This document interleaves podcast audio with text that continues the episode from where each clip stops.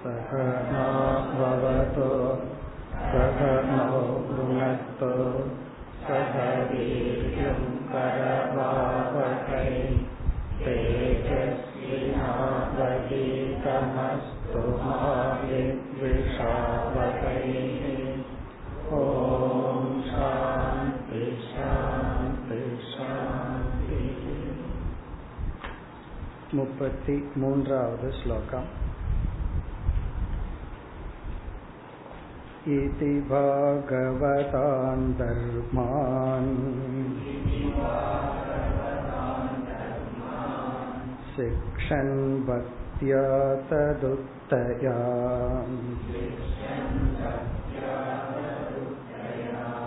नारायणपरो मायाम् अञ्चस्तरति दुस्तराम् நான்காவது கேள்வி மாயா தத்துவத்தை எப்படி கடத்தல் அதற்கு முன் மாயாவினுடைய சொரூபத்தை பற்றி கேள்வி அமைந்தது அதற்கு பிறகுதான் இந்த மாயையை எப்படி கடந்து செல்லுதல் அதற்கு பதிலாக வைராகியம் விவேகம் சத்குணாகா பக்தி. இவைகள் கூறப்பட்டது. இந்த தன்மைகளை மனது அடையும் பொழுது நாராயணனை பரமாக கொண்டு அந்த நாராயண சுரூபத்தை அடையும் பொழுது அவருடைய மாயையை ஒருவன் கடந்து விடுகின்றான். இப்ப இந்த ரிஷி இந்த யோகியானவர் எப்படி முடிவு செய்தார்? நாராயண பரக. நாராயணனை ஈஸ்வரனை பரமாக கொண்டவர்கள் மாயையை கடந்து செல்கிறார்கள் என்று முடிவுரை செய்தார். இனி அடுத்த கேள்வி வருகின்றது. விவேகராஜா அடுத்த கேள்வியை கேட்கின்றார். அடுத்த ஸ்லோகத்தில். முப்பத்தி நான்காவது ஸ்லோகம் நாராயணபிதானஸ்ய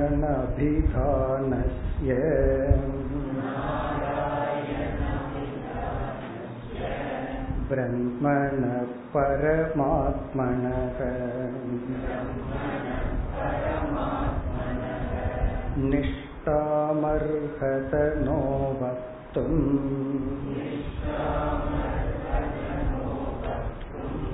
यूयं हि ब्रह्मवित्तमाः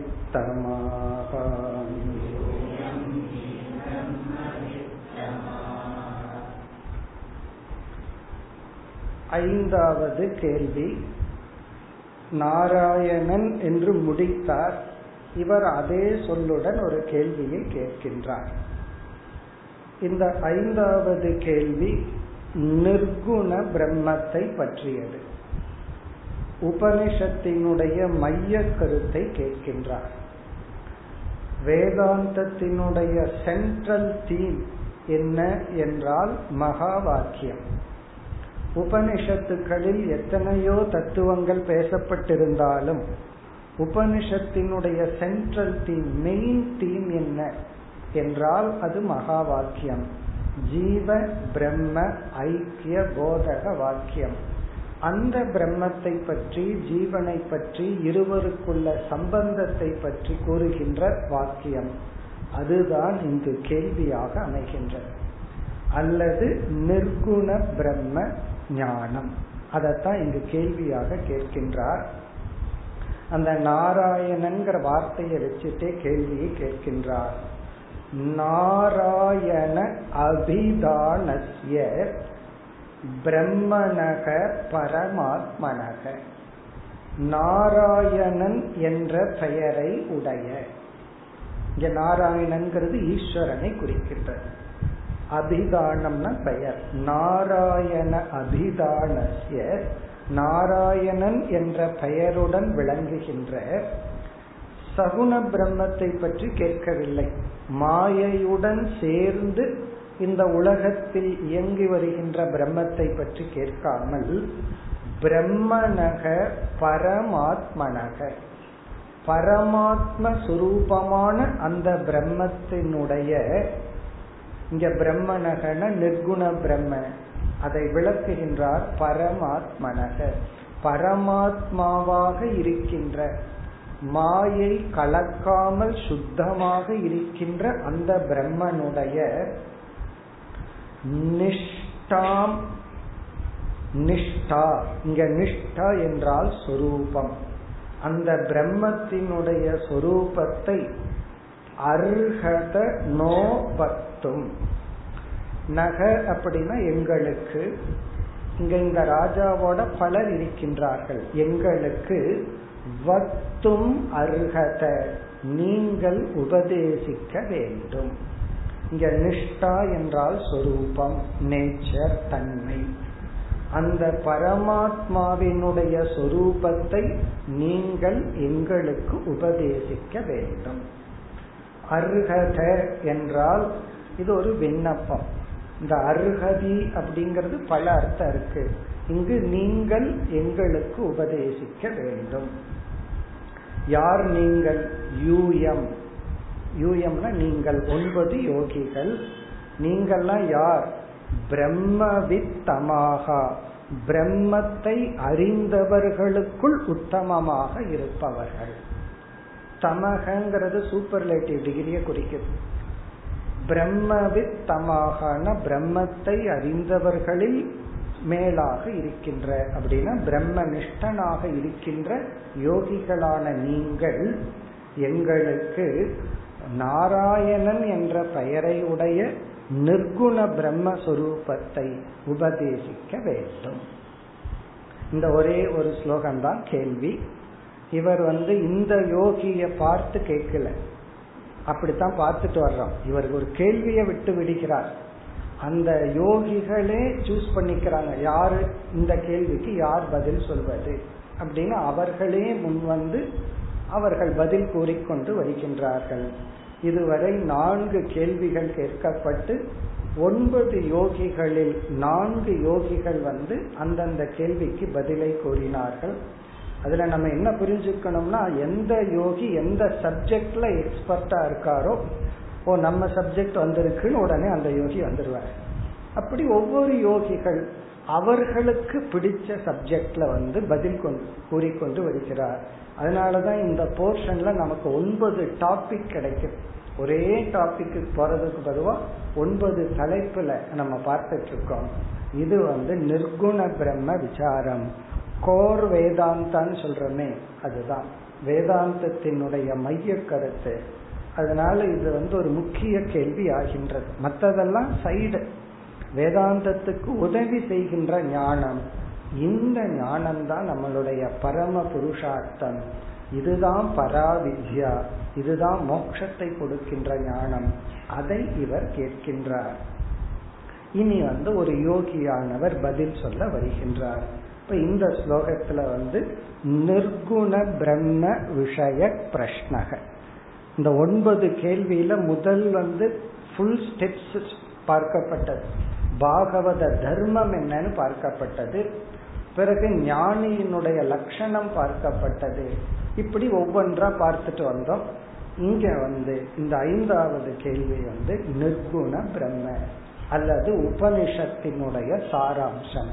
அதனால இனி வருகின்ற ஸ்லோகம் எல்லாம் அப்படியே உபனிஷத்தை ரிஃப்ளெக்ட் பண்ற மாதிரியான ஸ்லோகங்கள் பதில்கள். இனி அடுத்த ஸ்லோகத்திலிருந்து பதிலுக்கு செல்கின்றோம். முப்பத்தி ஐந்தாவது ஸ்லோகம். தித்யுத்பவ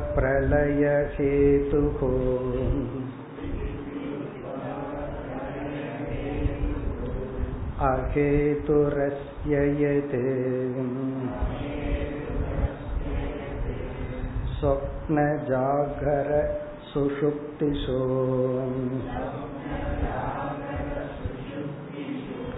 सद्बहिश्च देहेन्द्रियासु हृदयाणि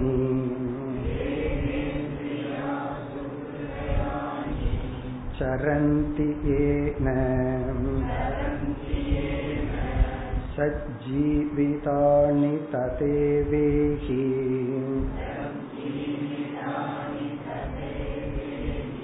परं नरेन्द्र।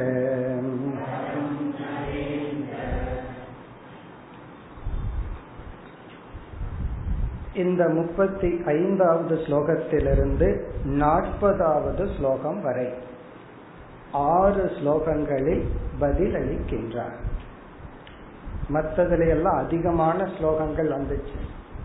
இனி ஒரு சாப்டர்ல இருபத்தி ரெண்டு ஸ்லோகத்துல பதில் வரப்போகுது. ஆனா வேதாந்தம்ங்கிறதுனால ரொம்ப குறைவா பேசுறார். இதுக்கு மேல பேசினா தாங்காதுன்னு சொல்லி. அதனால எவ்வளவு சுருக்கமா பதில் சொல்ல முடியுமோ அவ்வளவு சுருக்கமாக குறைவாகன ஸ்லோகங்களில் இங்கு நம்ம பதில பார்க்கிறோம். இந்த யோகியானவர் பிப்பலாயனக பிப்பலாயனக என்ற யோகி ஒன்பது யோகியில் இருக்கிற ஒரு யோகி. மேபி இவருடைய பெட்டு சப்ஜெக்ட் வேதாந்தமோ என்னமோ உடனே இவர் வந்து பதிலுக்கு வருகின்றார். ஆறு ஸ்லோகங்களில் உபனிஷத்தினுடைய மைய கருத்தை இவர் இங்கு குறிப்பிடுகின்றார். நிர்குண பிரம்மத்தை விளக்குகின்றார். இப்ப நம்மளுடைய டாபிக் என்னன்னா நிர்குண பிரம்ம அல்லது மகா வாக்கியம் இந்த நிர்குண பிரம்ம விஷயத்தை நம்ம வேதாந்த கிளாஸ் ஆரம்பத்திலையும் கேட்டிருப்போம். வேதாந்த சாஸ்திரம் படிக்க ஆரம்பிக்கும் பொழுது தத்துவ போதத்துல ஆரம்பிப்போம். அதுலயே நம் தத்துவமசிங்கிற மகா வாக்கியத்துக்கு விளக்கம் வருது. சில பேர் தெரிஞ்சோ தெரியாமலேயோ ஃபர்ஸ்ட் மாண்டவிக்க கிளாஸ்ல வந்து உட்காந்துருவாங்க அப்ப அவங்களுக்கு என்ன புரியும்னா ஒன்னும் புரியல. இது ஒன்னும் புரியாத விஷயம் அப்படிங்கிறது புரியும். ஒரு ஸ்டூடெண்டினுடைய குவாலிபிகேஷன் என்னன்னா தனக்கு புரியவில்லைங்கிறத தெளிவா புரிஞ்சுக்கணும். அப்பொழுதுதான் புரியறதுக்கான சரியான முயற்சி ஏற்படும். தவறா உன்னை புரிஞ்சுட்டு எனக்கு புரிஞ்சிடுதுன்னு நினைச்சிட்டா ப்ராக்ரஸ் ரொம்ப கடினம். எனக்கு இது ஒன்றும் விளங்கலைங்கிறது விளங்குறதே பெரிய விஷயம். அப்படி இது வந்து ஒரு சென்ட்ரல் தீம் ஆரம்பத்திலேயே இதை கேட்போம். ரொம்ப வருஷம் வேதாந்தம் படிச்சதுக்கு அப்புறம் இதையவே கேட்போம். ஆனா அதுல ஒரு வேற்றுமை இருக்கு. ஆரம்பத்துல ஒண்ணுமே புரிஞ்சிருக்காது. அப்புறம் போக போகத்தான் நம்ம கொஞ்சம் கொஞ்சமா புரியும். அதனால இப்ப இந்த ஆறு ஸ்லோகத்துல நம்ம பார்க்கிற கருத்துக்கள் அது புரிஞ்சும் புரியாத மாதிரி இருந்தா தவறு இல்லை அந்த இன்டலக்சுவல் பேஷன்ஸ் சொல்லுவோம். புத்தியில நமக்கு பொறுமை வேண்டும். இப்போ ஓரளவுக்கு புரிஞ்சிருக்கு. போக போக மனது பக்குவம் அடைய அடைய விளங்கும் அப்படின்னு சொல்லி நமக்கு நாமளே சமாதானப்படுத்தி கொள்ளணும். ஏன்னா மற்றதெல்லாம் புரிஞ்சிடும். திடீர்னு நம்ம உபனிஷத்தினுடைய அல்லது மகா வாக்கியத்துக்கு வர்றோம். புரியலனா பரவாயில்ல. போக போக புரியும். பிறகு புரியலனா எதுக்கு உட்காரணும்? இந்த கிளாஸ் முடிஞ்சதுக்கு அப்புறம் வரணும். அடுத்த கொஸ்டினுக்கு வர்றேன்னு சொல்லக்கூடாது. காரணம் என்ன தெரியுமோ? இந்த சொற்கள் இந்த கான்செப்ட் எல்லாம் புத்தியில சித்தத்துல பதிய வச்சிடணும். எஃப்டி மாதிரி பிக்சட் டெபாசிட் மாதிரி போட்டு வச்சிடறோம். வேணுங்கும் போது எடுத்துக்கிறோம். அதே போல இந்த விஷயங்களை நம்ம சித்தத்துல போட்டு வைப்போம். நமக்கு பக்குவம் வர வர அப்ப ரொம்ப வயசாயிருக்கும். எங்கேயும் போக வேண்டாம். அறிவு வேணும்னா நம்ம சித்தத்திலிருந்தே எடுத்துக்கலாம். வேற எங்கிருந்து எடுக்க வேண்டாம். காரணம் என்ன? இந்த விஷயங்களை எல்லாம் உள்ள போட்டு வச்சிருப்போம். அது பக்குவம் வர வர அப்படியே நம்மளுடைய ஞாபக சக்தியில இந்த அறிவு கொஞ்சம் கொஞ்சமா நமக்கு விளங்கும். இவ்வளவு பீடிகை எதுக்குன்னா புரியலினா பரவாயில்ல அவ்வளவுதான். புரிஞ்சா சந்தோஷம்? புரியலினாலும் தவறில்லை. இந்த கான்செப்ட நம்ம உள்ள போட்டு வச்சுக்குவோம். இனி இந்த ஸ்லோகார்த்தத்துக்கு போவோம். இந்த ஸ்லோகம் ஒரு மகா வாக்கியம். இந்த ஒரு ஸ்லோகமே அழகான மகா வாக்கியம் இந்த விதத்துல இவர் பிரசன்ட் பண்ணினதுல இருந்து இந்த யோகியானவர் இந்த அறிவை எப்படி தனக்குள்ள அசிமிலேட் பண்ணி இருந்தா இவ்வளவு ஒரு அழகா வெளியே வரும் அப்படிங்கறது நமக்கு தெரிய வருகிறது. பொதுவா நம்ம வந்து ஒரு விஷயத்த புரிஞ்சிட்டோமா இல்லையாங்கிறதுக்கு ஒரு உதாரணம் சொல்லுவார்கள். என்ன உதாரணம்னா ஃபர்ஸ்ட் குரு கிட்ட கேட்டு டீச் பண்ற சமயத்துல குரு சொன்ன எக்ஸாம்பிள் தான் நமக்கே வரும். புதுசா எக்ஸாம்பிள் எதுவும் வராது. நமக்கு அசிமிலேட் ஆக ஆக நமக்காக புதிய எக்ஸாம்பிள் வர ஆரம்பிக்கும். அப்படின்னா என்ன ஆகும்னா மைண்ட் வந்து இந்த வேதாந்த கருத்தை எல்லா இடத்துலயும் ரிலேட் பண்ண ஆரம்பிச்சிடும் அப்படி ஒரு விஷயம் நமக்கு புரிஞ்சிருக்கா இல்லையா அப்படிங்கறது குரு சொல்ற எக்ஸாம்பிள் சாஸ்திர சொல்ற உதாகரணத்தை தாண்டி நம்ம மைண்ட்லயே ஒரு எக்ஸாம்பிள் உதிக்க ஆரம்பிச்சதுன்னா நம்ம அப்படியே அசிமிலேட் பண்ணிட்டு இருக்கிறோம் அர்த்தம். அந்த விதத்துல இந்த மகா வாக்கியத்தை இந்த பிப்பலாயனகங்கிற ரிஷியானவர் யோகியானவர் தன்னுடைய ஸ்டைல்ல தன்னுடைய வார்த்தையில மிக அழகாக கூறுகின்றார். இப்ப மகா வாக்கியம்னா என்னங்கிறது நமக்கு தெரியும். இருந்தாலும் ஞாபகப்படுத்திக்கலாம். அதை சொல்லும் போது தெரிஞ்சதையே ஏன் சொல்றீங்கன்னு கேட்டக்கூடாதுங்கிறதுக்காக நமக்கு தெரிந்திருந்தாலும் சுருக்கமா ஞாபகப்படுத்தி கொள்வோம். மகா வாக்கியத்துல இரண்டு சொற்கள் ஒன்று ஜீவனை குறிக்கின்ற சொல் இனி ஒன்று ஈஸ்வரனை குறிக்கின்ற சொல். அப்படி இரண்டு சொற்கள் அதுல இருக்கும். மூன்றாவது சொல் வந்து இந்த இரண்டு தத்துவமும் ஒன்று என்று ஐக்கியப்படுத்துகின்ற சொல். அது ஒரு வெர்பு தான் ஆனா வெர்ப் அல்ல. பொதுவா ஒரு வினை சொல் அப்படின்னு சொன்னா அது ஒரு செயலை குறிக்கும். நடக்கிறான் செய்கிறான் பேசுகின்றான். அதுதான் வெர்பு வினை சொல்னு சொல்றோம். ஆனா இங்க பவதி இருக்கின்றான்கிற வினை சொல் இருக்கே. அந்த ஒரு வினை சொல் செயலை குறிக்காது ஸ்திதியை குறிக்கும் இருப்பதை குறிக்கும். புஸ்தகம் இருக்கிறது. அந்த இருக்கிறதுங்கிற வினைச்சொல் வந்து எந்த செயலையும் குறிப்பதில்லை. ஒரு பொருள் இருக்கிறத குறிக்குது. புஸ்தகம் நன்கு இருக்கிறதுன்னு சொன்னா அந்த நன்குங்கிற வார்த்தை எப்படி அந்த புஸ்தகம் இருக்குங்கிறத குறிக்குது. அதே போல ஜீவன் இருக்கின்றான் அவன் உண்மையில் யாராக இருக்கின்றான்? ஈஸ்வரன் இருக்கின்றார் அவர் அடிப்படையில் யாராக இருக்கின்றார்? இப்படி குறிக்கின்ற வாக்கியம் தான் மகா வாக்கியம் அதுல ஒரு சொல் ஈஸ்வரனை குறிக்கின்ற சொல். அந்த ஈஸ்வரனுடைய லட்சணம் என்ன? பல முறை பார்த்திருக்கோம். தூக்கத்துல எழுந்து கேட்டாலும் சொல்லணும்னு சொல்லி. ஈஸ்வரனுக்கு டெபினிஷன் என்னன்னா ஜெகத் காரணம். அதை மறந்துடவே கூடாது. யார் இறைவன்? சாஸ்திரம் வந்து இறைவனை நமக்கு எப்படி அறிமுகப்படுத்துகிறது என்றால் இந்த உலகத்தை காட்டி இந்த உலகத்துக்கு காரணமானவர் இறைவன். இந்த உலகம் வந்து ஒரு நியதிப்படி நடந்துட்டு இருக்கு எதுவுமே ரேண்டமா கிடையாது. எல்லாமே ஒரு ஆர்டர்ல நடக்குது. எது ஒரு நியதிப்படி இருக்கோ அதை இந்த உலகத்துல நம்ம பார்த்தோம்னா அதை யாரு செஞ்சாங்கிறத உடனே முதல் கேள்வி வரும். ஈவன் ஒரு அழகான கார்டனை பார்த்தோம்னா ஒருத்தர் வீட்டுல வந்து ஹோம் கார்டன் அழகா வச்சிருக்காங்க. உடனே யாரு கார்டனர் யாரு இந்த லேண்ட்ஸ்கேப் பண்ணினது? யாரு இந்த வீடை கட்டியது? அப்படின்னு சொல்றோம். இந்த உலகம் நியதியாக இயங்குகிறது. ஆகவே இந்த உலகத்தை படைத்தவன் இறைவன். இது வந்து ஈஸ்வரனுடைய ஒரு லட்சணம். பிறகு அதே ஈஸ்வரனுக்குள்ள போய் இந்த உலகத்தை அவர் எப்படி எல்லாம் படைச்சார்? அவருக்கு எங்க மெட்டீரியல் வந்துச்சு? இத படைச்சார்னு சொன்னா அடுத்த கேள்வி பொருள் எங்க வாங்கினீர்கள்? அப்படின்னு தானே கேட்போம். அப்ப இறைவன் இந்த உலகத்தை படைச்சார்னா அவர் எங்க போனார் இந்த உலகத்தை படைக்கிறதுக்கான பொருள்களுக்கு? தன்னிடம் உள்ள தன்னிடமிருந்து பிரிக்க முடியாத மாயா என்ற ஒரு சக்தியின் துணை கொண்டு இந்த உலகத்தை படைத்தார்னு சொல்றோம். அப்ப அந்த ஈஸ்வரன் கிட்ட மாயான்னு ஒரு தத்துவம் வருது. அது தன்னை தாண்டி இல்லை. தன்னுடைய ஒரு சக்தியாக உள்ளது. அந்த ஈஸ்வரன் உண்மையில் யார் என்றால் அந்த மாயைக்கு அதிபதி அறிவு சுரூபமானவர் சத் சுரூபமானவர்னு சொல்லி அந்த மாயைக்கு ஆதாரமாக தன்னுடைய மாயா சக்தியிலிருந்து வெளிப்படுத்திய இந்த உலகத்துக்கு ஆதாரமாக இருக்கின்ற அந்த ஈஸ்வரனை அல்லது அந்த ஈஸ்வரனிடத்தில் உள்ள அந்த சொரூபத்தை பரமாத்மா அல்லது பிரம்ம என்று அழைக்கின்றோம்.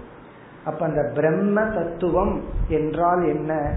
இந்த உலகத்துக்கு காரணமான மாயை அந்த மாயைக்கு ஆதாரமாக இருப்பவர் இறைவன். அந்த இறைவனுடைய உண்மை சொரூபம் ஆதார சொரூபம் பிரம்ம பரமாத்மா பிரம்மன். இனி மகா வாக்கியத்தில் இருக்கிற இனியொரு சொல் என்ன? ஜீவனை குறிக்கின்ற சொல். ஜீவனை குறிக்கின்ற சொல்லுனா நம்மை குறிக்கின்ற சொல். இனி நாம யார்? அகம். நான்கிறது யார் என்று கேட்டால் பொதுவா நான் சொல்லும் பொழுது நம்முடைய இந்த ஸ்தூல உடல் நம்முடைய மனம் பிறகு இதுக்கெல்லாம் காரணமாக இருக்கின்ற காரண உடல் இந்த மூன்று சரீரமும் நான்கிற சொல்லுக்கு அர்த்தமாக நாம புரிந்து கொண்டு வாழ்ந்து கொண்டு வருகின்றோம். நான் வந்திருக்கிறேன் நான் பார்க்கிறேன் நான் பேசுறேன். இப்படி எல்லாம் சொல்லும் பொழுது நான்கிற சொல்லுக்கு இந்த உடல் அடங்குகிறது.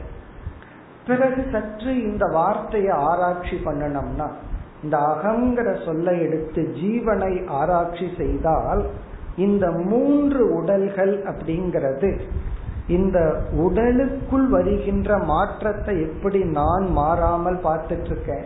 நானே குழந்தையா இருந்தேன். நானே இளைஞனாக இருக்கின்றேன். நானே வயோதிகனாக இருக்கின்றேன். அப்ப இந்த நான்கிறது வந்து உடலிலுடைய மாற்றத்தை மாறாமல் இருந்து கவனிப்பது போல் ஏதோ ஒண்ணு எனக்குள் இருக்கு. மாறாத அறிவு சுரூபம்.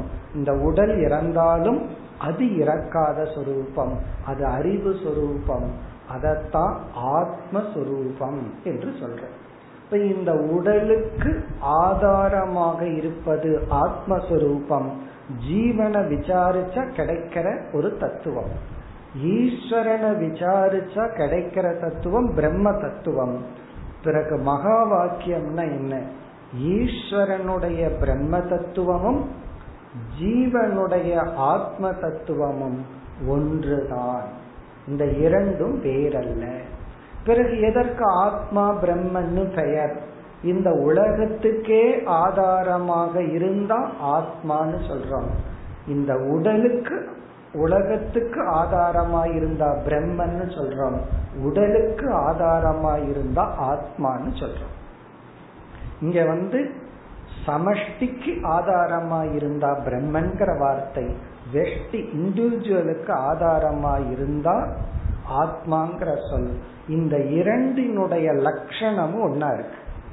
லட்சண ஐக்கியாத் லட்சிய ஐக்கியம் சொல்வார்கள் இந்த லட்சணம் ஒரே மாதிரி இருந்தா பிறகு ஒரே பொருளைத்தான் குறிக்கிறோம். சில சமயம் ரெண்டு பேரும் பேசிட்டு இருப்பாங்க. யாரோ ஒருத்தரை பத்தி வேற ஒருத்தரை வேற ஒருத்தரை பத்தி பேசுறதாக நினைச்சு பேசிட்டு இருப்பார்கள். பிறகு கடைசியில சொல்லுவாங்க நீ சொல்ற ஆளும் நான் சொல்ற ஆளும் ஒண்ணுதான் அப்படின்னு முடிவு செய்வார்கள். ஏன்னா இவர் சொல்லுவார் இவருக்கு அப்படி மீசை இருக்கும் அவர் இப்படி இருக்கணும் இவர் ஆமா நானும் சொல்ற ஆள் அதே மாதிரிதான் இருக்கேன்னா. கடைசியில் என்னன்னா நான் சொல்ற லட்சணமும் நீ சொல்ற லட்சணமும் சமமா இருக்கிறதுனால நாம ஒரே ஒரு பிரின்சிபலை தான் ரெஃபர் பண்றோம். அப்படிங்கிறது போல ஆத்ம லட்சணமும் பிரம்ம லட்சணமும் ஒன்றாக இருப்பதனால் இந்த இரண்டும் ஒன்று என்று கூறுவது மகா வாக்கியம். இப்ப மகா வாக்கியத்துல ஜீவனையும் ஈஸ்வரனையும் குறிச்சு இந்த இரண்டும் அடிப்படையில வேறுபட்டவர்கள் தான் இறைவன் படைப்பவன் ஜீவன் படைக்கப்படுபவன். இறைவன் வந்து நம்ம கருமத்தை தகுந்த பலனை கொடுப்பார். நாமெல்லாம் பலனை அனுபவிப்பவர். இறைவன் அசம்சாரி நம்மெல்லாம் சம்சாரி. இது வந்து மேலோட்டமான வேற்றுமையின் அடிப்படையில். பட் இரண்டு பேர்த்துக்கு உள்ள இருக்கிற பொருள் ஒன்றுதான் என்று ஜீவ ஈஸ்வர ஐக்கிய வாக்கியம் மகா வாக்கியம். இத உடனே அகம் பிரம்மாஸ்மி தத்துவமசின் எல்லாம் அப்படியே சொன்னா புரியாது. அல்லது தவறாகவும் புரிந்து கொள்வார்கள். இப்ப நானே கடவுள் நானே கடவுள்ங்கிறது சில இடங்கள்ல ஒரு ஜோக்கா இருக்கு. அப்படி சொன்னா சில பேர்த்துக்கு அது ஒரு நகைச்சுவையா இருக்கும். காரணம் என்ன? அதனுடைய அர்த்தத்தை புரிஞ்சுக்கலைன்னா அது வந்து சரியான அறிவு அல்ல. அதனால என்ன பண்ணணும்னா மகா வாக்கியம் ஃபைனல் ஸ்டேட்மெண்ட்டை சொல்லுது. உபனிஷத் என்ன பண்ணுதுன்னா அந்த மகா வாக்கியத்தை விளக்கி பிறகு மகா வாக்கியத்தை கொடுக்கும். இந்த ஸ்லோகத்துல இந்த ரிஷியானவர் என்ன பண்றார்? ஜீவன் ஈஸ்வரன் இரண்டு தத்துவத்தையும் விளக்கி பிறகு ஐக்கியத்தை சொல்ற அப்படின்னு என்ன?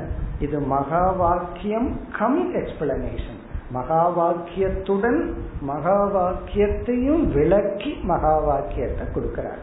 அதனாலதான் ஒரு ஸ்லோகம் தேவைப்பட்டிருக்கு. வெறும் மகா வாக்கியத்தை சொல்லணும்னா மூன்று சொற்கள் போதும். பிறகு எதற்கு இங்கு நான்கு வரிகள்னா?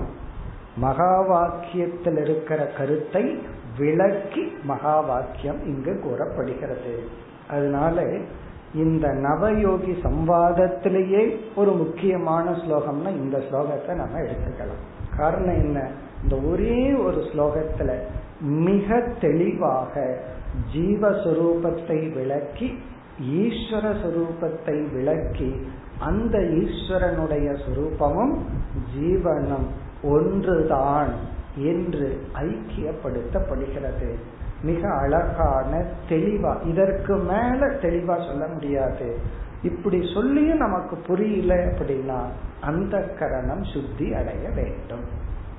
அந்த கரணம் தூய்மை அடைய வேண்டும். இந்த மகா வாக்கியத்தை எல்லாம் சொல்லி இந்த ஆறு ஸ்லோகத்துல இவர் உபனிஷ தத்துவங்களை சொல்லி கடைசியில இந்த யோகி எப்படி முடிக்க போறாருன்னா பிப்பலாயனக இதெல்லாம் சித்த சுத்தி வந்தா புரியும்னு முடிப்பார். இந்த ஆறாவது ஸ்லோகம் கடைசி அப்படித்தான் முடிக்க போற கடைசி ஸ்லோகத்துல வந்து உன்னுடைய மனதை தூய்மைப்படுத்தினால் அந்த தூய்மையான மனதுல இந்த உபதேசம் விளங்கும்னு சொல்லுவார். உடனே அடுத்த கேள்விய என்ன வரப்போகுது? அந்த மனதை தூய்மைப்படுத்தும் கர்மயோகம் என்ன? அப்படி அடுத்த கேள்வி தொடர போகுது. அப்போ சென்ற கேள்வி நாராயணன் சொல்லுல முடிச்சார். அதே சொல்ல வச்சு இங்கு இந்த கேள்வி. பிறகு இந்த பதில முடிக்கும் பொழுது சித்த சுத்தி இருந்தா இது புரியும்னு முடிப்பார். உடனே சித்த சுத்தி சாதனமான கர்மயோகத்தை விளக்குங்கள். அந்த கர்மயோகத்தினுடைய இறுதியில பக்தினாலதான் மனம் தூய்மை அடையும்னு சொல்லுவார். உடனே அடுத்த கேள்வி பகவானுடைய அவதாரத்தை கூறுங்கள். இப்படி அப்படி அந்த ஃப்ளோ வர்றத பார்க்கிறோம்.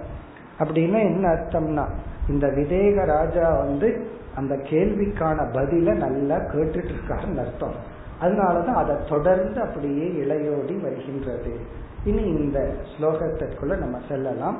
முதல் வரியில் ஈஸ்வர லட்சணம் ஈஸ்வர லட்சியார்த்தம்.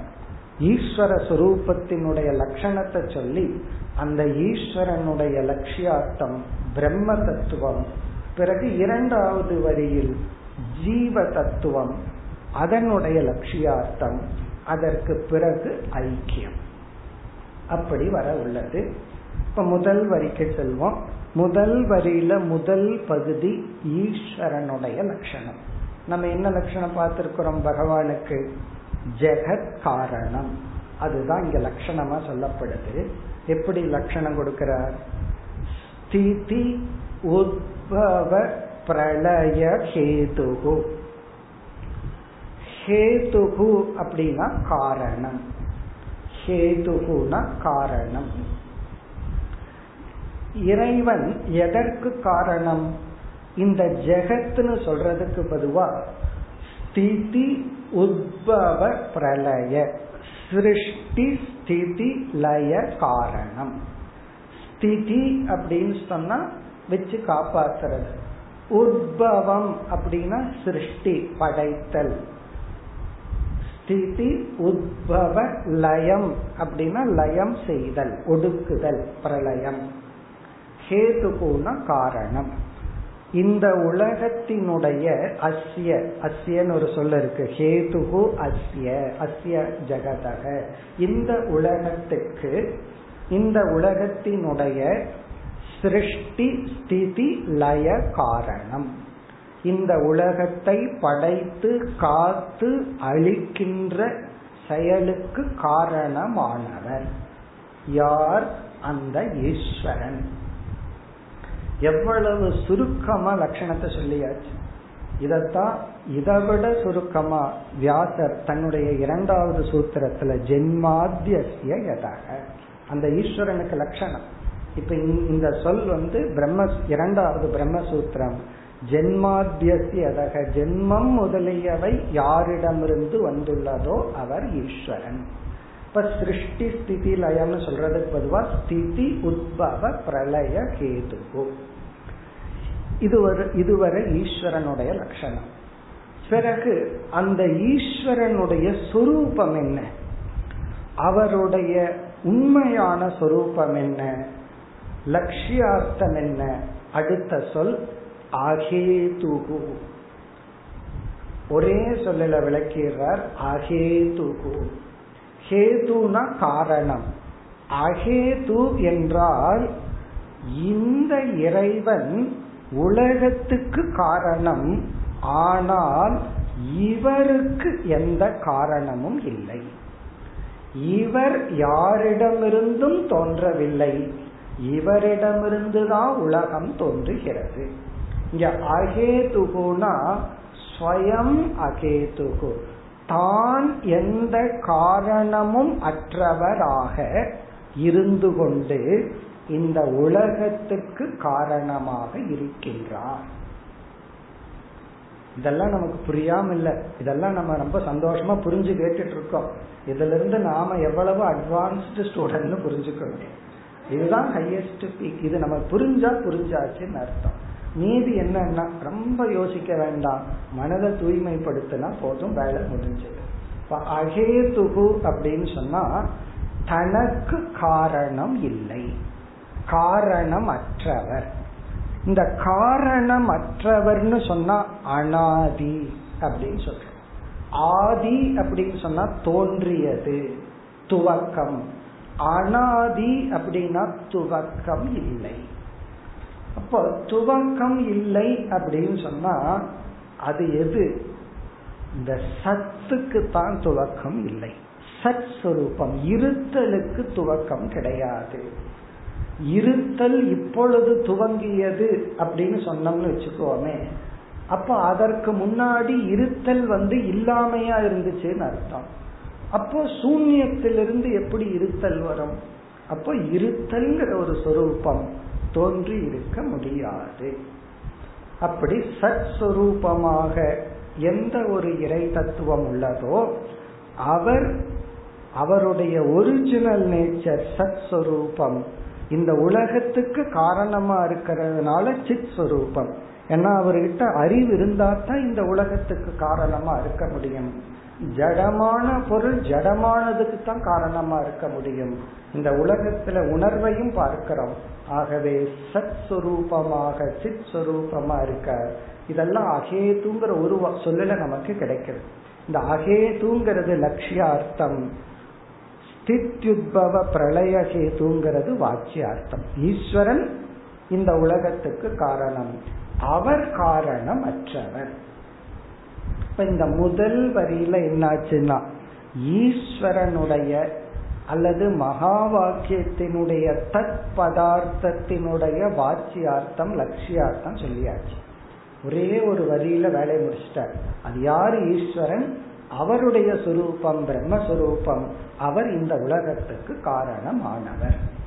இனி இரண்டாவது வரி நம்மிடத்துல வர்றார். ஜீவ விசாரம். இரண்டாவது வரியில வந்து ஜீவனுடைய வாட்சியார்த்தம் ஜீவனுடைய லட்சியார்த்தம். யார் ஜீவன்? ஜீவன் கிட்ட வரும் பொழுது என்ன உதாரணம் எடுத்துக்கிறார்? சொப்ன ஜாகர சுஷுப்திஷு சத் பகிஷ்ட அதாவது எப்பொழுதெல்லாம் ஈஸ்வர விசாரம் வருமோ அப்பொழுதெல்லாம் சாஸ்திரம் கையாளுகின்ற லாஜிக் வந்து காரிய காரண விசாரம். காஸ் அண்ட் எஃபெக்ட் தியரி காரண காரிய விசாரத்துல ஈஸ்வரன் விசாரிக்கப்படுகின்றான் எப்பொழுதெல்லாம் ஜீவனை பற்றிய விசாரம் வருமோ அப்பொழுதெல்லாம் பஞ்சகோஷ விவேகம் அல்லது அவஸ்தாத்ரய விவேகம். ஏன்னா ஜீவனுடைய மூன்று அவஸ்தைகளை எடுத்துக்கொண்டு இந்த மூன்று அவஸ்தைகளிலும் ஒரே ஒருத்தன் தான் இருக்கான் அந்த மூன்று அவஸ்தை என்ன? இதெல்லாம் நம்ம வேதாந்தத்துல விரிவா படிப்போம். ஜாகிரத அவஸ்தைனா என்ன? சொப்பனம்னா என்ன? சுசுப்தினா என்ன? ஒவ்வொரு ஸ்டேட் ஒவ்வொரு அவஸ்தையினுடைய லட்சணம் எல்லாம் நம்ம வந்து விரிவா படிப்போம். இங்க அதைத்தான் சொல்ற மூன்று அவஸ்தைகளுக்குள் சொப்பன ஜாகர சுசுப்திஷோ விழிப்பு நிலையான ஜாகரணம் சொப்பனம் கனவு நிலையான கனவு சொப்பன ஆழ்ந்த உறக்கமான சுசுப்திஷு இந்த மூன்று அவஸ்தைகளை அனுபவிப்பவன் ஜீவன் வாச்சியார்த்தம் இப்ப நான் யார் அப்படின்னா மூன்று அவஸ்தையை அனுபவிச்சுட்டு இருக்கிறவன் தான் ஜீவன். இப்ப ஜீவனுடைய லட்சணம் என்னன்னா அவஸ்தாத்ரய அனுபவித்தா. இந்த மூன்று அவஸ்தையை அனுபவிக்கிறவன் தான் ஜீவன். பிறகு அந்த ஜீவனுக்குள் இருக்கிற உண்மை சொரூபம் என்ன?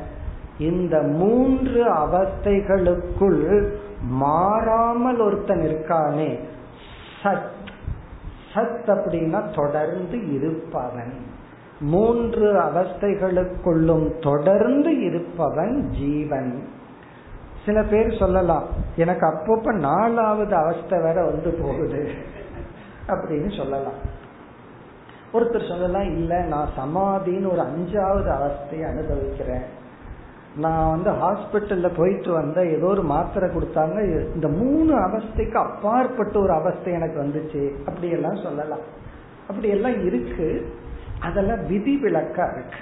இந்த கோமாவில் இருக்கிறது சமாதி அனுபவம் அல்லது வந்து நம்மாலேயே மூன்று அவஸ்தையிலையும் போட முடியாத சில பிராக்ஷன் ஆஃப் செகண்ட் சில அனுபவங்கள் வரலாம்.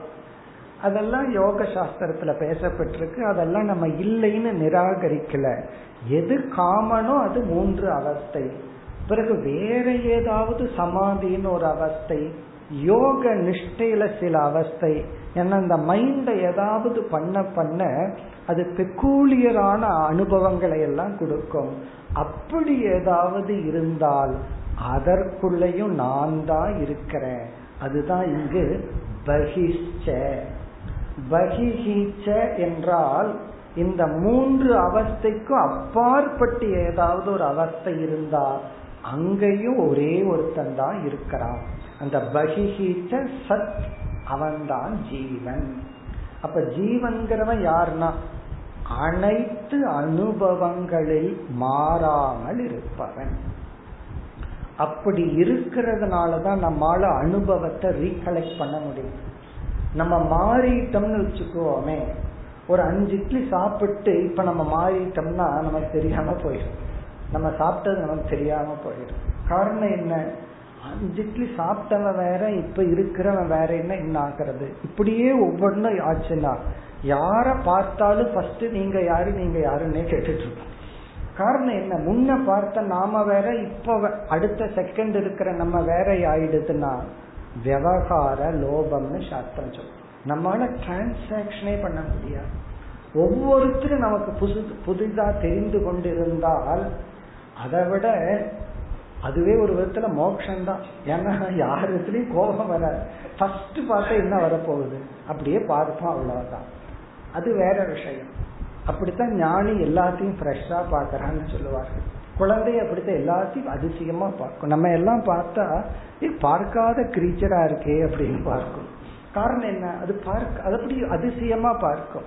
அதுக்கப்புறம் தான் பயமோ கோபமோ அன்போ எது வேணாலும் அதுக்கப்புறம் தான் வரும். ஆனா அப்படி விவகாரம் இல்லை. விவகாரத்துல ஒரு கோர்வைய பார்க்கிறோம். அதனால எந்த ஒரு சத் சுரூபம் மூன்று அவஸ்தைகளுக்குள்ளும் மாறாமல் இருக்கின்றதோ பிறகு அடுத்த வரியில மேலும் இந்த ஜீவனை விளக்குகின்றார் அந்த ஜீவன் மேலும் விளக்கப்படுகின்றான். ஏன தேக இந்திரிய அசு ஹிருதயானி சரந்தி. ஏன சைத்தன்யேன ஜீவஸ்வரூபேன எந்த ஜீவனுடைய அறிவு சுரூபத்தினால் தேகக இந்த ஜடமான ஸ்தூல உடல் இந்திரியம் புலன்கள் அசு பிராணன் ஹிருதயாணி ஹிருதயம்னா இந்த இடத்துல மனம் மனம் சரந்தி உணர்வுடன் செயல்படுகின்றதோ சரந்தினா செயல்படுகின்றதோ. ஏன ஜீவனுடைய சொரூபத்தை விளக்கிறார். இப்ப ஜீவனுடைய லட்சியார்த்தத்துக்கு போயிட்டார். ஜீவனுடைய அந்த சைத்தன்ய சொரூபத்தை விளக்கிறார். சரி இவைகளெல்லாம் எப்படி இந்த உலகத்துல செயல்படுகின்றன? நம்மளுடைய உடல் இந்த ஸ்தூல உடல் மனம் புலன்கள் இவைகளெல்லாம் எப்படி செயல்படுகிறது?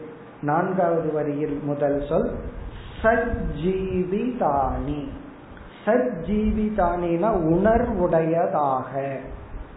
உணர்வுடைய தத்துவமாக செயல்பட்டு கொண்டுள்ளதோ. உண்மைதான இந்த எந்த ஒரு சைத்தன்யத்தினுடைய பிளஸ்ஸிங்ல நம்மளுடைய ஸ்தூல உடல் புலன்கள் மனம் இவைகளெல்லாம் சஜ்ஜீவிதானி. இங்க ஜீவிதம்னா உணர்வுடன். அங்க ஜீவிதம் இல்லை அப்படின்னு சொன்னா அது வந்து டெட்டா இருக்குன்னு அர்த்தம். அங்க ஜீவிதம் இருக்கு அப்படின்னா there is some kind of லைவ்னு அர்த்தம். உன்னுடைய பாட்டுல ஜீவிதமே இல்லைன்னு சொல்லுவார்கள். அல்லது உன்னுடைய பாட்டுல ஜீவிதம் இருந்ததுன்னு சொல்லுவார்கள். அங்க ஜீவிதம்னா ஸ்டப் லைஃப் இப்ப ஜீவிதானினா உணர்வுடன் பேசிக்கலி ஜடமாக உள்ள இந்த உடல்கள் எந்த சைத்தன்யத்தினால் செயல்பட்டு கொண்டு வருகின்றதோ அப்படி சொன்னதிலிருந்து ஜீவனாகிய நம்மிடத்திலிருந்து உடல்களை எல்லாம் பிரிச்சுட்டார்.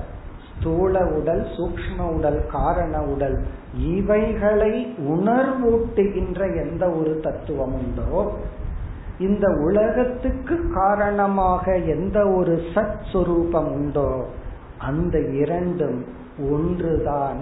அந்த இரண்டும் தான் பரஸ்வரூபம். ஐக்கியப்படுத்துறார். தத் ஏவ அவேகி பரம். அதையே பரபிரம்ம தத்துவமாக அவேகி ஹே சிஷ்யா ராஜா நீ உணர்ந்தவர்கள் தது பரம் அவேகி அதையே பரதத்துவமாக பரமாத்மாவாக நாராயணனுடைய நிஷ்டா சுரூபமாக அறிந்துகள் இது வந்து ஐக்கியப்படுத்துற முதல் வரியில ஈஸ்வரன் லட்சணத்தை சொல்லி அந்த ஈஸ்வரனுக்குள்ள இருக்கிற சத் சுரூபமும் அடுத்த இரண்டு வரியில ஜீவனை சொல்லி அந்த ஜீவன்கிறத மூன்று அவஸ்தை மூன்று உடலுக்கு ஆதாரமா இருக்கிறான். அவனாலதான் இவைகளெல்லாம் உணர்வுடன் செயல்படுகிறது. அதையே பரமாக அவேகி என்று கூறி ஹே நரேந்திர கடைசி சொல் நரேந்திர என்று பிப்பலாயன யோகியானவர் இந்த ராஜாவை அழைக்கின்றார். நர இந்திர இந்திரன தலைவன். நரேந்திரன மனிதர்களுக்கு தலைவனாக ராஜாவாக விளங்குகின்ற விவேகா நீ இவ்விதம் உணர்ந்துகள் அதாவது இது வந்து சுருக்கமாக விளக்கத்துடன் கூடிய ஒரு மகாபாக்கிய ஸ்லோகம். இதுதான் வேதாந்தத்தினுடைய மைய கருத்து உபனிஷத்தினுடைய சாராம்சம். இப்ப இதுல என்ன சொல்லப்பட்டிருக்குன்னா ஈஸ்வரன் உலகத்துக்கு காரணம். ஜீவன் இந்த மூன்று உடலுடன் பல அவஸ்தைகளை அனுபவிக்கின்றான். எந்த ஒரு தத்துவம் ஈஸ்வரனுக்குள் இயங்கி வருகிறதோ எந்த ஒரு தத்துவம் ஜீவனுக்குள் இயங்கி வருகின்றதோ அந்த இரண்டு தத்துவமும் பரம் ஏகம் ஒன்று என்று புரிந்துகொள். ததேவ அதுவே இது என்று அறிந்துகொள். அந்த இதுதான் பரம் மீதி எல்லாம் அபரம். மீதி எல்லாம் மாயைக்குள் நித்யாவுக்குள் வருவது. இப்ப இந்த ஒரு ஸ்லோகத்துல மகா வாக்கியத்தை விளக்கத்துடன் கூறிவிட்டார்.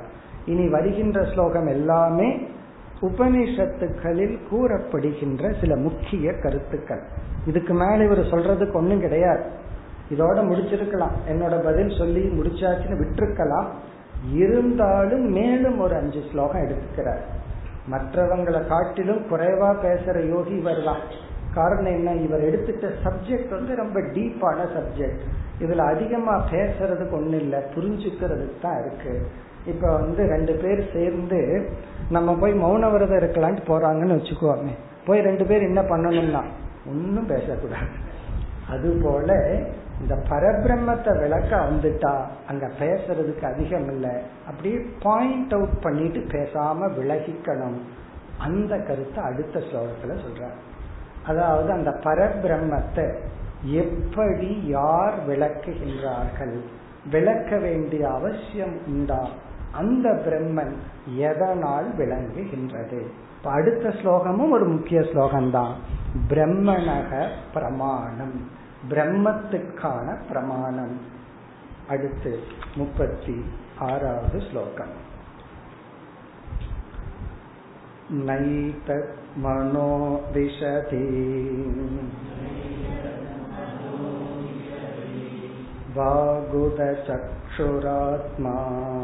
वागुदचक्षुरात्मा प्राणेन्द्रियाणि च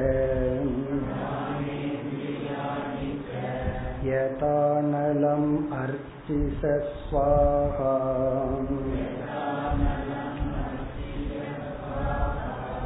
शब्दोऽपि बोधकनिषेधतया आत्ममूलम् अर्थोक्तमाक यत्र ते न निषेधसिद्धिः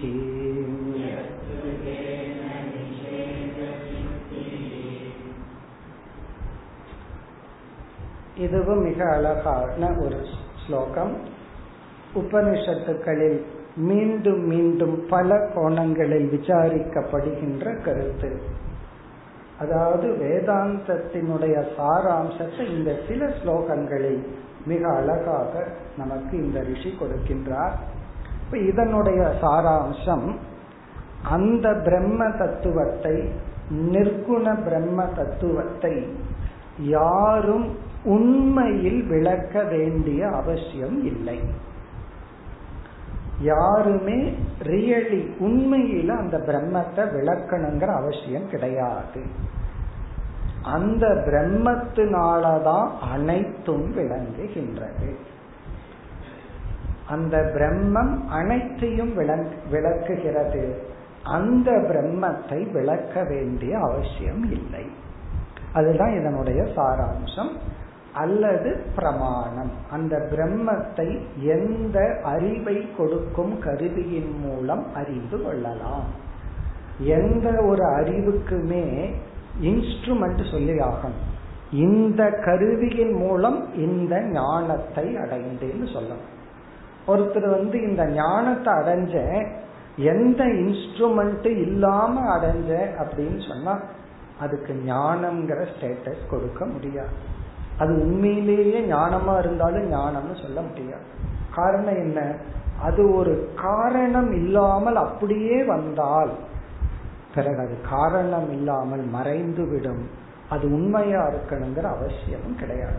அப்போ பிரம்ம ஞானத்தை எந்த பிரமாணத்தின் மூலமாக அறிய முடியும்? அந்த கருத்து எந்த பிரமாணங்கள் அந்த பிரம்மத்தை விளக்காது. அந்த கருத்தும். எதெல்லாம் பிரம்மத்தை விளக்காது எதன் மூலமா பிரம்மத்தை தெரிஞ்சுக்க முடியும் பிறகு அந்த பிரம்மத்தின் மூலமா தான் அனைத்தும் விளங்குகிறது தவிர அந்த பிரம்மத்தை உண்மையில் விளக்க வேண்டிய அவசியம் இல்லை. அப்படி சொன்னா உடனே நமக்கு சந்தேகம் வந்துடும் நீங்க என்ன பண்ணிட்டு இருக்கீங்க? நாங்க தான் என்ன பண்ணிட்டு இருக்கிறோம்? அந்த விளக்கத்தை கேட்டுட்டு இருக்கிறோம் சாஸ்திரம் விளக்கி கொண்டிருக்கின்றது. விளக்க வேண்டியதில்லையே. அதுக்கெல்லாம் பதில் இந்த ஸ்லோகத்தில் வருகின்றது. அதுக்கான பதில் எல்லாத்தையும் இந்த ஸ்லோகத்துல வச்சிருக்கார். அதாவது முதல்ல அந்த பாரடாக்ஸ பார்ப்போம் கான்ட்ரவர்சிய பார்ப்போம். பிரம்மத்தை விளக்க வேண்டிய அவசியம் இல்லை. ஏன்? அதனால் தான் அனைத்தும் விளங்குகிறது. அப்படிங்கறத நம்ம எப்படி புரிஞ்சுக்கிறோம்? அதுக்கு சாஸ்திரத்துல பல உதாரணங்கள் சொல்வார்கள். இப்ப சூரியனை நம்ம பார்க்கிறோம் பார்க்க விரும்புறோம். அதற்கு வந்து மேகம் வந்து தடையா இருக்கு. இப்ப நம்ம வந்து அந்த மேகம்ங்கிற தடைய நீக்கிட்டோம்னா சூரியனை நம்ம பார்க்க முடியும். அதாவது சூரியன்னா இந்த இடத்துல சூரியன்கிற அந்த ரவுண்டு ஷேப்பை சொல்லல சூரியனுடைய சொரூபம் லைட் பிரின்சிபல் அந்த மேகமே எதனால விளங்கிட்டு இருக்குன்னா சூரியனால தான் விளங்குது. இப்ப சூரியனால விளங்கிட்டு இருக்கிற மேகத்தை நம்ம நீக்கிட்டோம்னா அந்த சூரியனை நம்ம பார்க்கிறோம். அது போல இங்கு வந்து நம்ம வந்து பிரம்மத்தை புரிஞ்சிட்டு இருக்கோம் பிரம்மத்தை ஒரு கோணத்துல புரிஞ்சிட்டு தான் இருக்கிறோம். பிரம்மம் நமக்கு விளங்கி கொண்டுதான் இருக்கின்றது. ஆனால் அந்த பிரம்மத்தோடு வேறு ஒன்று கலந்து விளங்கி கொண்டு இருக்கின்றது இப்ப சாஸ்திரம் என்ன பண்ணணும்னா பிரம்மத்தை விளக்க வேண்டாம். அது வேற ஒண்ணு கலந்து பிரம்மத்தோட விளங்கி இருக்கே அதை மட்டும் நீக்கிட்டா போதும். அதத்தான் நிஷேதம் அப்படின்னு சொல்றோம். ஒன்றை நீக்கிட்டா போதும். ஏற்கனவே பிரம்மன் விளங்கி கொண்டு உள்ளது அதுக்கு ஒரு உதாரணம் சொல்லணும் அப்படின்னா இந்த பத்தாவது மனிதனுடைய உதாரணம் தான் பத்து பேர் ஆத்த கடந்துட்டு இவன் கவுண்ட் பண்ணும்போது தன்னை விட்டுறான். இவன் தேடுறான் பத்தாவது ஆளை காணும் பத்தாவது ஆளை காணும். அப்ப இதுக்கு ஒரு குரு தேவைப்படுது. அவர் வந்து நீ தான் இந்த பத்தாவது மனிதன் சொல்லி ஒரு அறிவை கொடுத்த உடனே இவனுக்கு பத்தாவது மனிதன் கிடைத்து விடுகின்றான். இப்ப இந்த பத்தாவது மனுஷன் எப்படி கிடைச்சான் அப்படின்னு சொன்னா கிடைக்கும் பொழுது என்ன உணர்ந்தான்னா இவனே தான் பத்தாவது மனிதனா இருக்கிறான். இந்த பத்தாவது மனிதனுக்குள் இருக்கின்ற பத்தாவது மனிதனுடன் ஒரு அறியாமை பரோட்சத்துவம்ங்கிறது கலந்துள்ளது. இந்த குரு வந்து என்ன பண்றாரு? எங்கேயோ பத்தாவது மனிதன் இருக்கிறாங்கிற பரோட்ச புத்தியையும் அறியாமைய மட்டும் நீக்கிறார். பிறகு இவனை இவனிடம் கொடுக்கின்றார். அதான் குரு என்ன பண்ணுவார்னா குரு என்னை எனக்கு கொடுத்தார். அதுதான் குரு கொடுக்கிறது. இப்ப இந்த இடத்துல கேள்வி வருது என்ன எதுக்கு அவரு கொடுக்கணும்? நான் தான் இருக்கிறனே அப்படின்னு சொன்னா நீ இருக்கிற ஆனா நீ எப்படி இருக்கின்றாய்? நீ நீயா இல்லை? அப்ப குரு என்ன பண்றாருனா குருனா இந்த இடத்துல வேதாந்த சாஸ்திரம் உன்னை உனக்கு கொடுக்கின்றது. அப்ப கடைசியில யார் அடைஞ்சோம் அப்படின்னா எல்லாம் ஊரை சுத்திட்டு கடைசியில பார்த்தோம் நம்மளே தான் நம்ம அடைஞ்சோமோ? அதுதான். இப்ப அடையிறது யார்னா நம்மை நாம் அடைகின்றோம். இந்த கருத்துக்கள் எல்லாம் இந்த ஸ்லோகத்துல அடக்கி வச்சிருக்காங்க. ஏன்னா இதுல ஒரு பாரடாக்ஸ்னு சொல்லலாம். பாரடாக்ஸ்னா சீமிங் கான்ட்ரடிக்ஷன் முரண்பாடு அல்ல முரண்படுவது போன்ற ஒரு தோற்றம். அந்த தத்துவம் இருக்கு. எது மெச்சூர்டு மைண்ட் அப்படின்னு சொன்னா இந்த முரண்படுவது போல் இருக்கிறத முரண்படாமல் புரிஞ்சுக்கிறது தான் பக்குவம் அடைகின்ற மனம். அங்க ஒரு கான்ட்ரடிக்ஷன் இருக்கு. அந்த கான்ட்ரடிக்ஷன் இல்லாம அந்த கான்ட்ரடிக்ஷனை புரிஞ்சுக்கிறது தான் பக்குவமான மனம். தர்ம சாஸ்திரத்திலிருந்து ஒரு உதாரணம் சொன்னா யாராவது நம்ம திட்டுனாங்கன்னு வச்சுக்கோமே நம்ம வேண்ட ஒரு குழந்தைய பெற்றோர் திட்டுறாங்க. அந்த குழந்தைக்கு பக்குவம் இருந்தா இது அன்பின் விளைவுன்னு புரிஞ்சுக்கும் நம்ம தப்பு செஞ்சா என்னமோ பண்ண மத்தவங்களை போய் அம்மா அப்பா திட்டுறதில்லை. நம்மைய மட்டும் ஏன் திட்டுறாங்க? அன்பு நம்ம கிட்ட இருக்கிறதுனால. அப்ப அந்த குழந்தை என்ன பண்ணணும்? அந்த கான்ட்ரடிக்ஷனை புரிஞ்சுக்கணும். அந்த வெறுப்புக்குள்ள அன்பு இருக்கிறதுனாலதான் நம்மை திட்டுகிறார்கள். அதே போல இந்த வேதாந்தத்தில் இருக்கிற கான்ட்ரடிக்ஷனை இந்த ஸ்லோகத்துல சால்வ் பண்ற அடுத்த வகுப்பில் தொடர்போம் ஓம்.